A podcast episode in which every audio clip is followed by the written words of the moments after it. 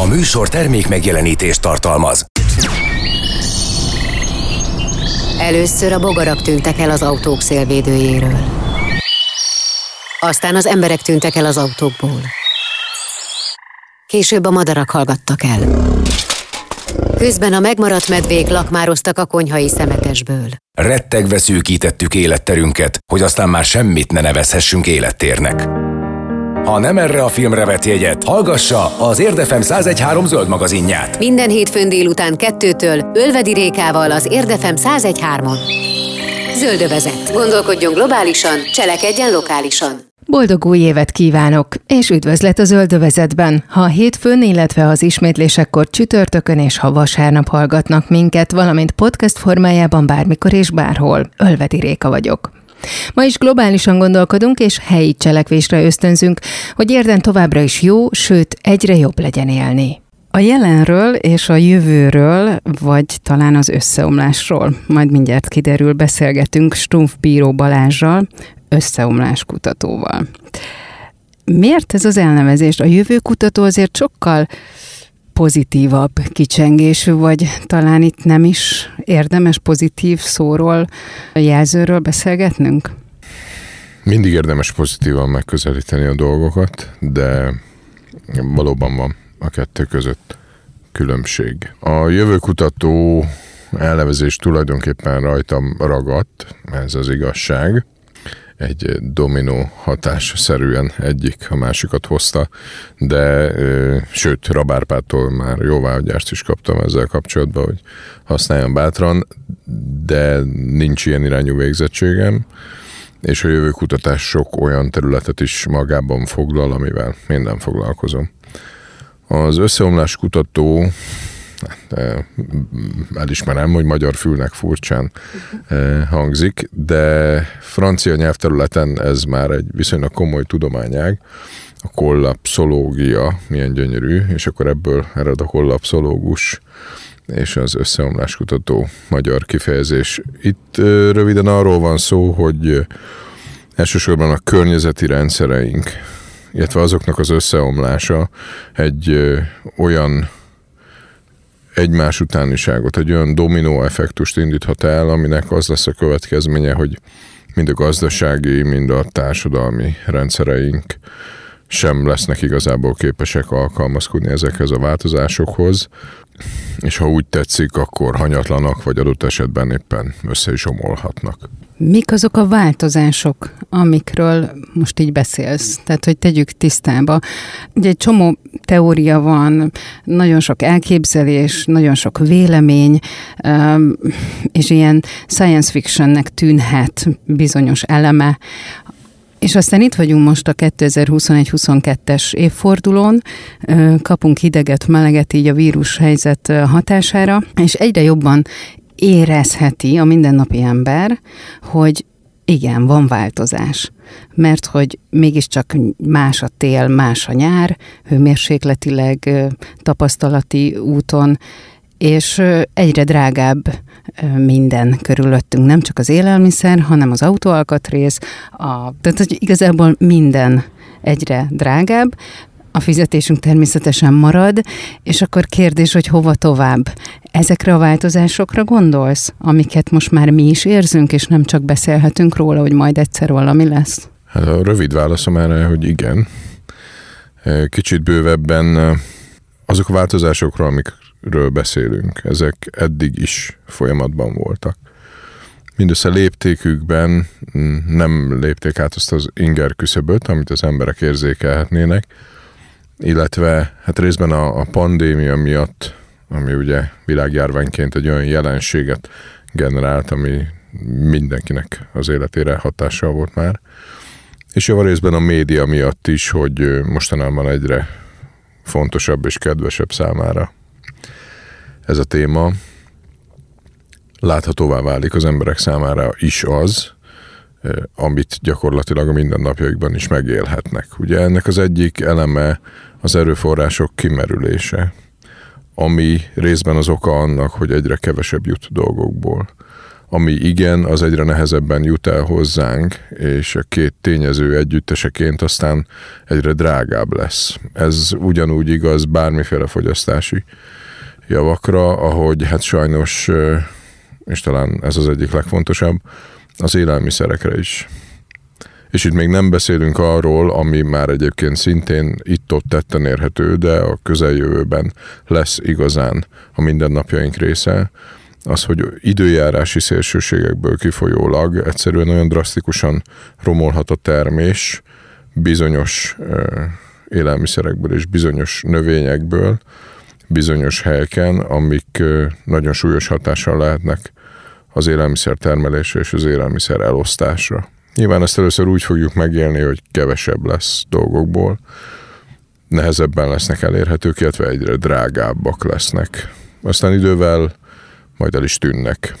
Éppen ezért a rendkívüli fontosságú az, hogy tudatosabban viszonyuljunk ezekhez a dolgokhoz, és átlássuk, megértsük azt, hogy mi is az, ami az asztalra kerül, honnan jön, hogyan kerül oda, és mi lesz akkor, vagy mit tudunk tenni abban az esetben, ha az nem történik meg. A húsmentes életmódot, csak növényi táplálkozást, vagy kiegészítve akár etembóró javaslata az, hogy a halfogyasztás, ha az tisztességes formában történik, akkor az fenntartható lehet. Olvastam olyat nem olyan régen, hogy a bogár evés lesz a jövőnk. Tehát, hogy itt is nagyon sok irány van, de te azt mondod, hogy egyszer csak elfogy minden, tehát, hogy akkor most az megoldás, ha én hirtelen életmódot váltok, megváltoztatom, hogy mit teszem, elkerülöm azt, ami nagyon nagy terhet jelent a környezetre, vagy igazából ez teljesen mindegy, hogy én most ebben a táplálkozással változtatok, vagy nem, hanem mit csináljak. Szerezzek konzerveket, spájzoljak, vagy térjek át a fényevésre. Utóbbi nem lenne rossz, mert azt hiszem, hogy fény az még lesz egy darabig.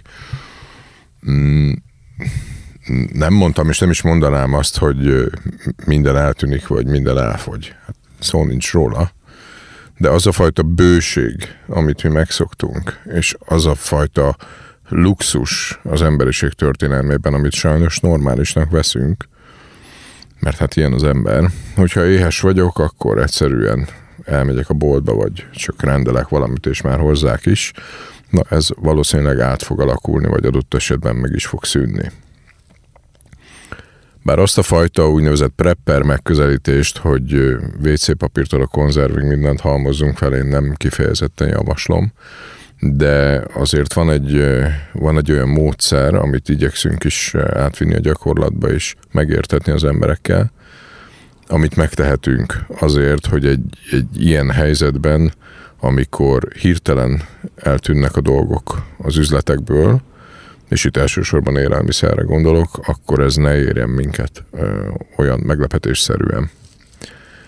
Ennek a, a módja viszonylag egyszerű, csak hát ö, tudatosságot kíván, meg némi következetességet, és innentől már nehézé is válik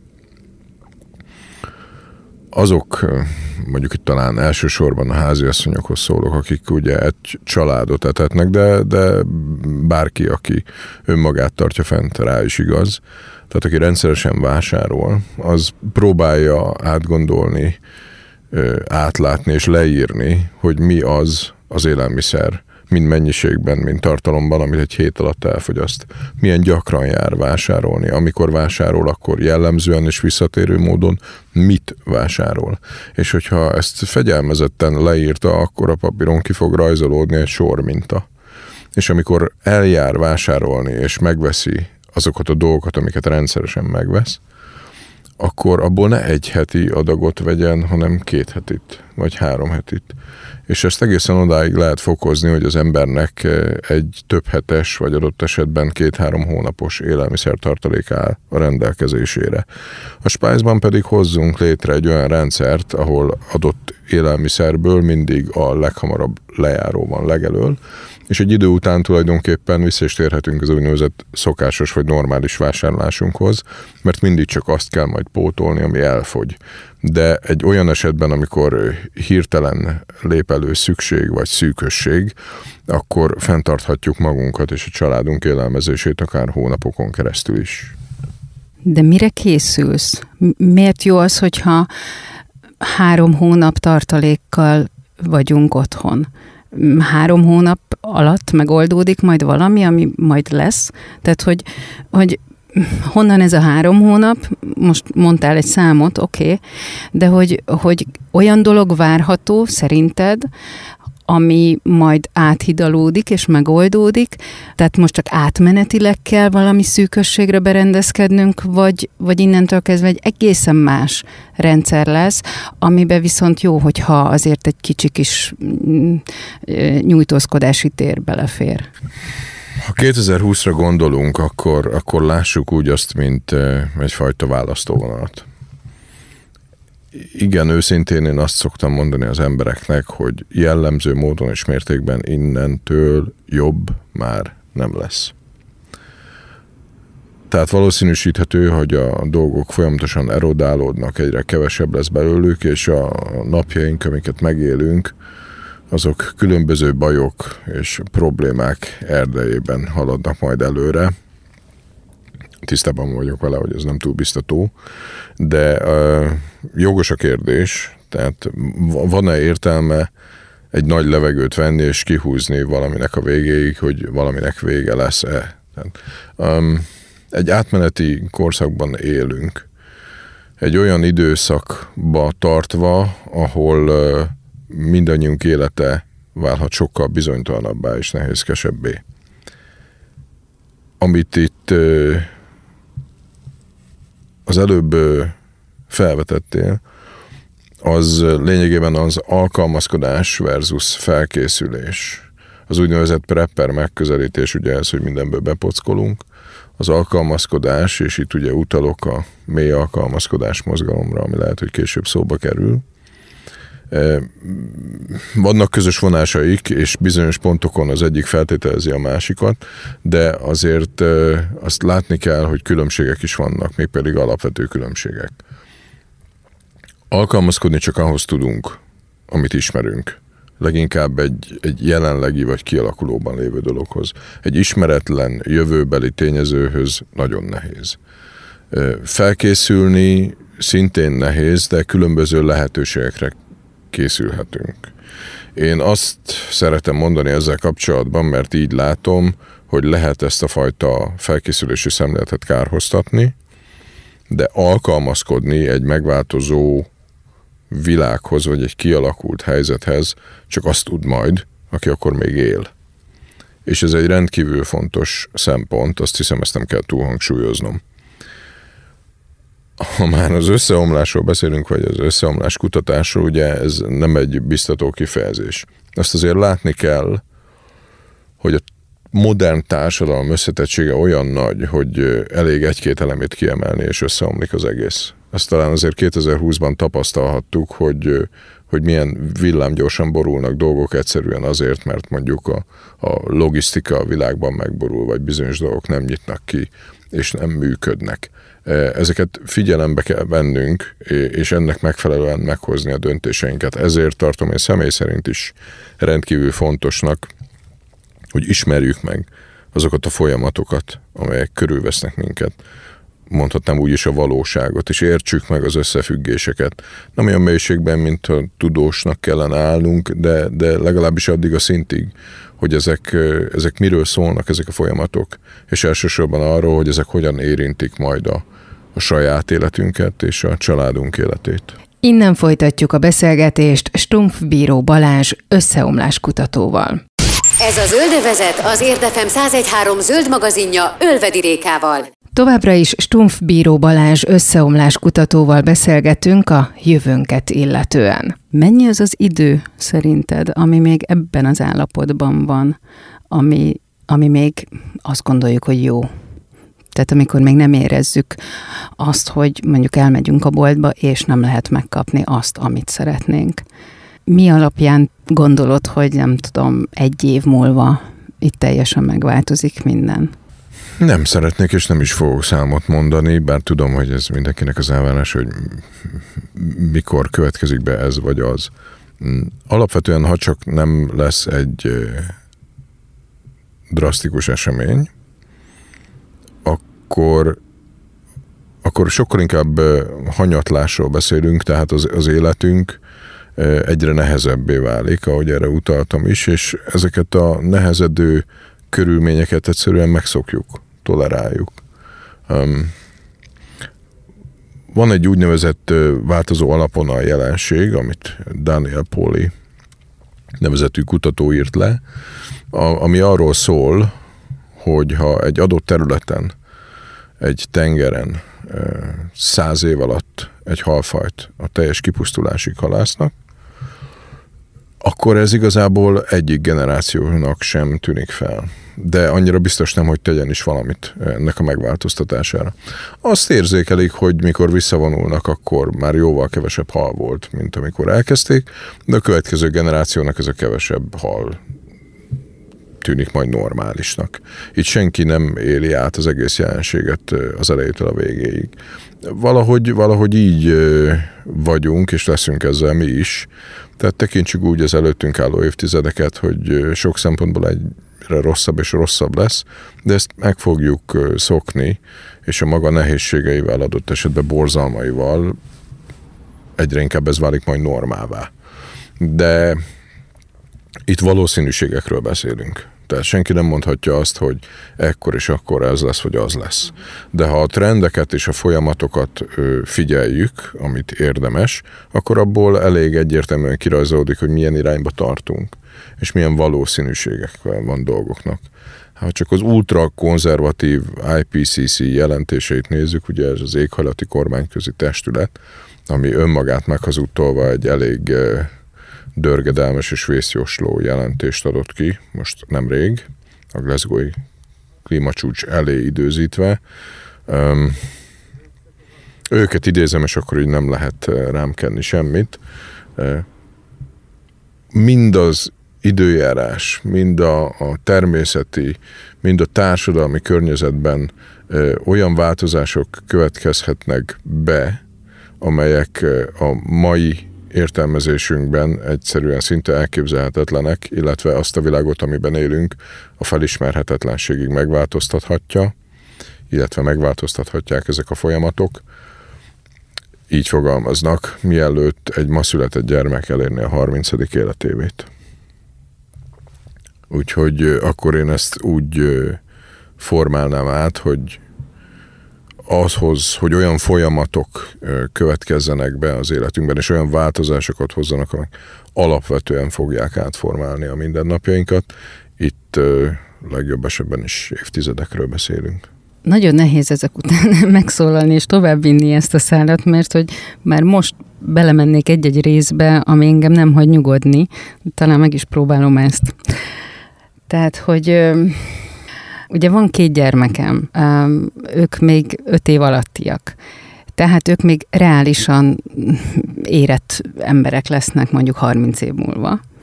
Én már talán a végét fogom járni, ha, ha még, még akkor leszek, de hogy, hogy elképzelhető az, hogy, hogy tétlenül végignézzük az egész mindennek az összeomlását, a pusztulását, az élet összeomlását úgy, hogy vannak nálunk sokkal előrelátóbb, vagy, vagy ügyesebb kezű, tehát hogy tudnának tenni is valamit, és ők is támogatják ezt a folyamatot. Tehát, hogy oké, hogy nem vagyunk Isten tenyerében ebben a szempontból, tehát, hogy nem fognak ránk vigyázni ezek szerint, de hogy ez tényleg elképzelhető, hogy ennyire futunk a szakadékhoz, hogy aztán onnan ugorjunk.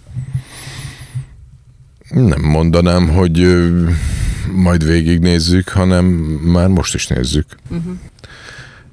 Rendkívül összetett ez a dolog, és valóban nagyon nehéz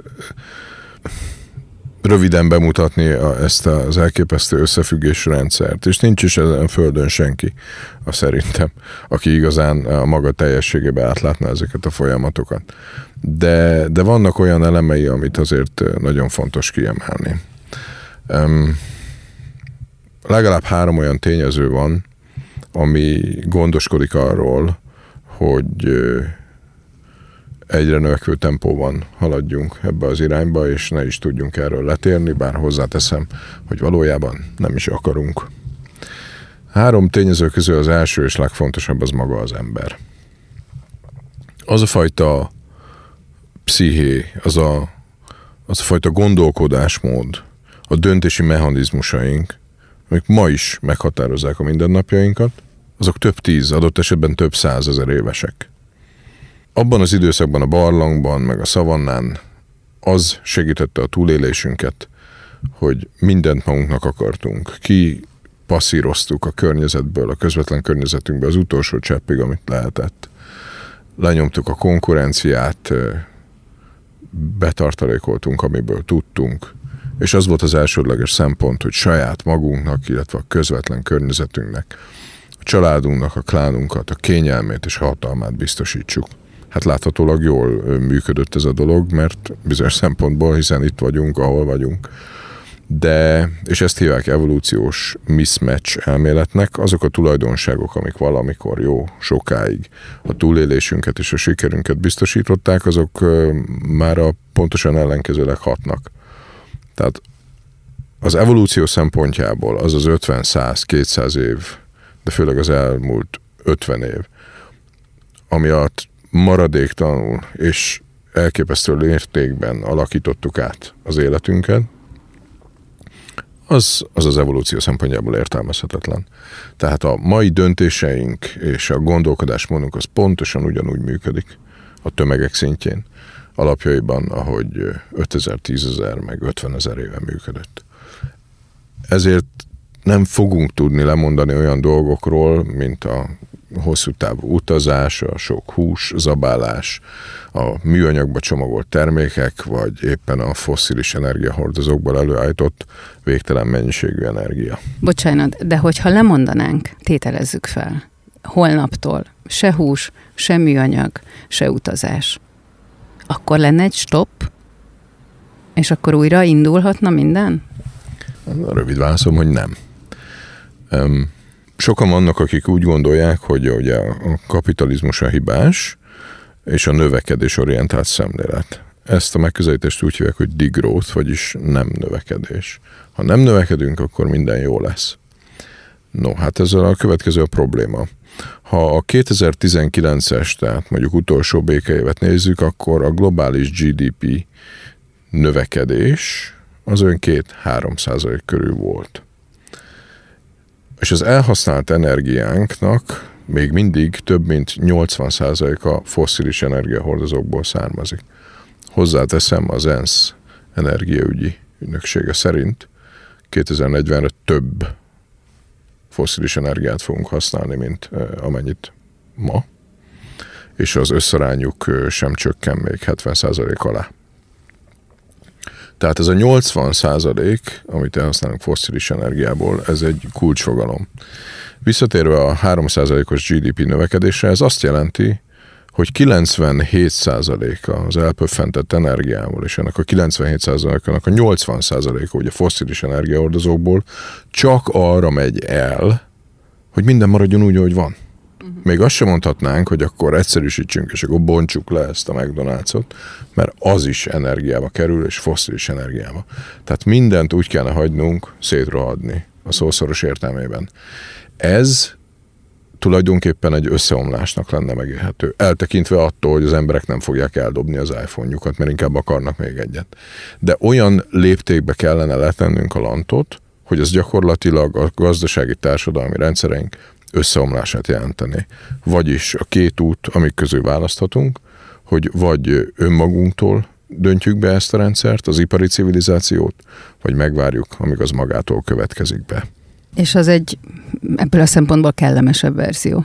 Hát ö, akkor, amikor majd bekövetkezik, és itt van egy olyan fogalom, hogy szenek a görbe, mert az úr mondta ezt annó, hogy minden civilizáció és minden komplex rendszernek a felépülése és a fejlődése az egy hosszadalmas folyamat.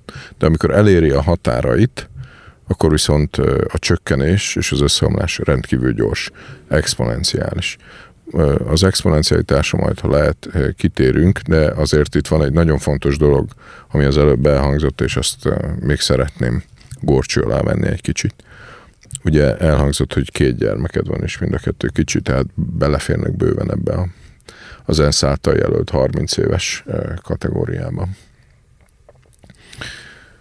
A 2018-ban jelent meg egy tanulmány egy angol professzor által, akit Jem Bendelnek hívnak, és nem a mondókája volt nagyon új, hanem inkább a megfogalmazása, és az az egyszerű nyelven lemond következtetés, hogy túltoltuk Béláim. Emiatt nagyon sokan kerültek a világon pszichológushoz, egyszerűen azért, mert szembenéztek a valósággal. Ez, ez attól mély alkalmazkodás, hogy a szokásos alkalmazkodás az éghajlatváltozáshoz című megközelítésen túl nem, nem annyira a fizikai dimenziót teszi elsődlegessé, hanem a belső lelki folyamatokat, mert ezekkel a nehézségekkel valahol valójában mindannyiunknak magunknak kell szembenézni. A mély alkalmazkodás most már mondhatni, hogy az egész bolygón elterjedt, ami kissé törékenyé teszi, de ugyanakkor a dinamizmusát is biztosítja, hogy elsősorban a közösségi médián található meg. Rendkívüli örömmel és büszkeséggel tölt el, hogy a magyar mély alkalmazkodás csoport, ami Deep Adaptation Hungary néven található meg a Facebookon, lett a második legnagyobb és legaktívabb csoport a, a Deep Adaptation csoportok nemzetközi hálózatában. Ez csak azt mutatja számomra, hogy kicsi népünk ugyan akkor amekkora, de sejti már, hogy a dolgok fontossági sorrendje életünkben hamarosan megváltozik. Ami ezzel az előző gondolattal kapcsolatban fontos, hogy döbbenetes módon a csoportban levőknek több mint 70% a nő. És a, a javarészük anya, illetve elsősorban kisgyerekes anya.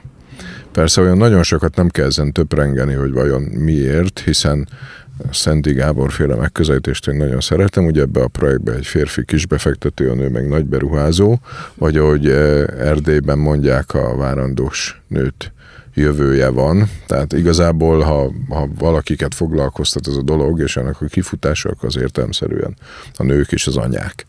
Ez viszont egyfajta elvárásként nehezedik ránk, hogy azokat, azokat a témákat vegyük elő, és olyasmi felvetésekre próbáljunk választ találni, vagy a lehetőségeket bemutatni, ami az anyákat érdekli.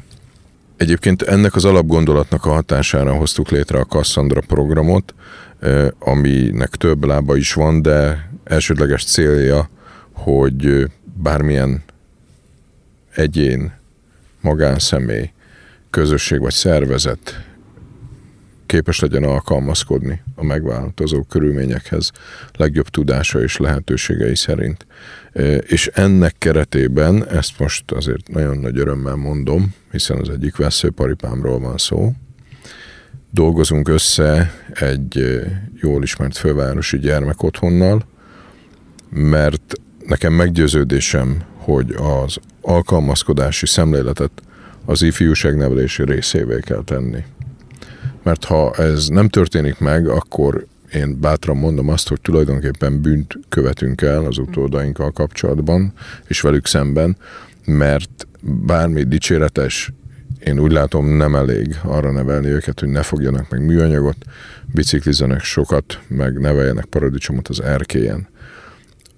A maguk szintjén és a megfelelő formában el kell mondani nekik, és meg kell értetni velük, hogy az a világ, amiben szerencsés esetben ők felnőnek és megöregszenek, az más lesz, mint amiben a szüleik és nagyszüleik éltek, vagy adott esetben ők gyerekek voltak.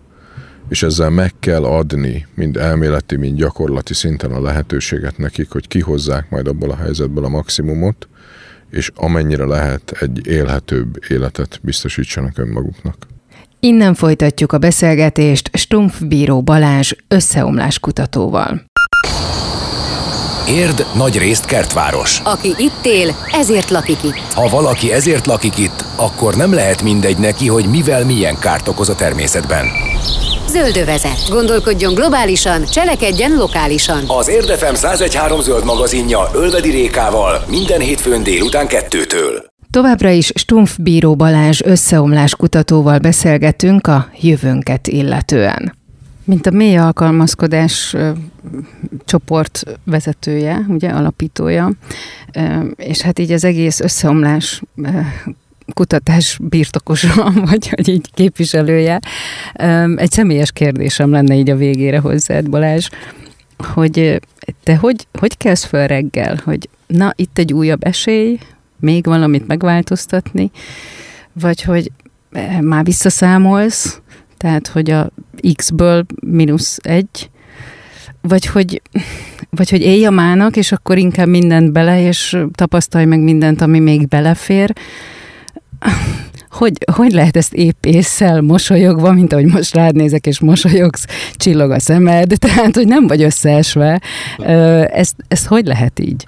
Carpe Diemnek ez a magyar fordítása szerintem egy kicsit félrement, mert teljesen mást jelent az, hogy élj a mának, mint az, hogy élj a mában. Uh-huh. Mert ha egy picit közelbről megvizsgáljuk, akkor nagyon máshol nem is élhetünk, hiszen csak a most létezik. De ez persze nem feltétlenül egy hedonista megközelítést jelent. Én elég energikusan kerek reggel, azt is mondhatnám, hogy pozitívan, a legfontosabb üzenet ezzel kapcsolatban, mert hát ugye mindenkit ez érdekel, hogy akkor mi lesz velem, meg mit csináljak most, vagy amit nagyon nem kedvelek, mit kell csinálni. Eh, amit Jem Bendel professzor summázott a következőképpen, teszem, amit tudok, ott, ahol vagyok, azzal, amim van. Én nem hiszem, hogy ennél sokkal többet lehet vagy érdemes elválni emberektől. Én még szeretem hozzáfűzni azt, hogy mindenki ismer valakit, és mindenki ért valamihez. Tehát amikor ö, azt látjuk, azt gondoljuk, és ez alapvetően nem egy rossz irány, hogy a kis közösségek jelentik majd a megoldást. Valamilyen szinten önellátó és önmagukat megvédeni képes kis közösségek egy nehéz időszakban, akkor ez egy helyes gondolat, bár én személy szerint úgy látom, hogy ez nem igazán attól lesz sikeres, hogy az interneten néhányan megismerkedünk, és akkor elmegyünk egy kihalóban félő faluba, és akkor fővásároljuk a házakat, majd szántunk, vetünk, hiszen nem is ért hozzá egyikünk sem. A valósága talaján álló megközelítés az arról szól, ami körülöttünk van. A barátaink, a családaink, a munkatársaink és a szomszédaink. A készülő mély alkalmazkodás honlapon lesz egy reziliencia, vagyis egy ellenálló képességi kérdőív is száz kérdésből, aminek pont az a célja, hogy az emberek egyszerűen és átláthatóan, érthetően felmérjék a saját és a háztartásuk ellenálló képességének a jelenlegi szintjét, és ebből le tudják vonni a következtetést, hogy kapjanak egy útmutatót arra, hogy akkor mit is kell tenni, hogy ezt fokozzák. De az első kérdés az, hogy hogy hívják a szomszédodat? Mert ebből kell kiindulnunk, ami körülvesz minket. A saját szomszédainkból. És velük kell, és ugye mindenki ismer valakit, tehát a, mert idővel valószínűleg nem marad semmi komolyabb értékünk, mint az emberi kapcsolataink. Tehát ezt kell megtöltenünk élettel és értékkel, mert vizsgálatok igazolják, hogy minél közelebb állok érzelmileg egy emberhez, legyen az a szomszédom, és nem csak a nevét tudom, hanem ismerem a családjának a történetét, stb., annál nehezebben csapom fejbe féltéglával. Sőt, ö, sőt, egy ponton túl lehet, hogy inkább támogatjuk egymást. És pontosan ez az az irány, amit majd képviselnünk kell a mindennapjainkban, és a mély alkalmazkodás, illetve a Cassandra program keretein belül mi igyekszünk is majd mindent megadni, hogy egyrészt megismertessük az embereket a folyamatokkal, azzal a valósággal, ami körülveszi őket, és azzal, hogy mit is kell tenniük az élhetőbb élet fenntartása érdekében. Akkor gyorsan, mély alkalmazkodás, hogyan érhető ez el, illetve a Cassandra program, amit mondtál, hogy ez hogyan érhető el? A mély alkalmazkodást ebben a pillanatban legalábbis a magyar csoportot a Facebookon találják meg a hallgatók. Ez a Deep Adaptation Hungary készülj és csoport. Hát most már lassan 6000 felé közelítünk, ebből látszik, hogy érdekli az embereket a téma, de készül a mély alkalmazkodás honlap, és remélem, hogy újévi ajándék lesz belőle, és azt majd a mélyalkalmazkodás.hu címen érhetik el, de hát nyilván ezt majd jelezni fogom. A Cassandra program, aminek egyenlőre a látható része a szervezeti alkalmazkodásról szól, ez pedig cassandraprogram.hu honlapon érhető el, amit még talán ö, hasznosnak tartok, Ugye van egy szemléletformáló podcastunk is, ami pontosan ezt a célt szolgálja, hogy este szépen fülessel eldőlve az emberek csak hallgassák, hogy mi vár rájuk, és mi hogyan függ össze mindennel. Ez pedig a betyáros világ, amit nem meglepő módon a betyárosvilág.hu honlapon érhetnek el a hallgatók. Fogjuk még folytatni ezt a beszélgetést, van miről, hiszen, ahogy mondtad, összetett ez az egész rendszer, amiben vagyunk, meg ami vár ránk. Stumpf Bíró Balázsral, összeomlás kutatóval beszélgettünk. Köszönöm szépen, hogy itt voltál. Én is köszönöm a lehetőséget. Ez volt az Értefem 1013 környezetvédő műsora a Zöldövezet, Ölvedi Réka vagyok. A következő alkalommal újabb zöld és természetes témákkal foglalkozunk, majd tartsanak akkor is velünk. És addig is várjuk megkeresésüket a zöldövezetkukac érdefem.hu e-mail címen. A Zöldövezetet a Spotify-on is visszahallgathatják. Köszönjük a figyelmüket, további szép napot! Gondolkodjunk globálisan, cselekedjünk lokálisan, mert érden jó! A zöldövezetet az Érdefem zöld magazinját hallották. Ha kérdése, kérése van, vagy ha szembe jön valami olyan, aminek zöldnek kellene lennie, de nem az, jelezze nekünk. Telefonszámunk 0623 520 033 SMS és Viber számunk 0620 431 31 77 A műsor termék megjelenítést tartalmazott.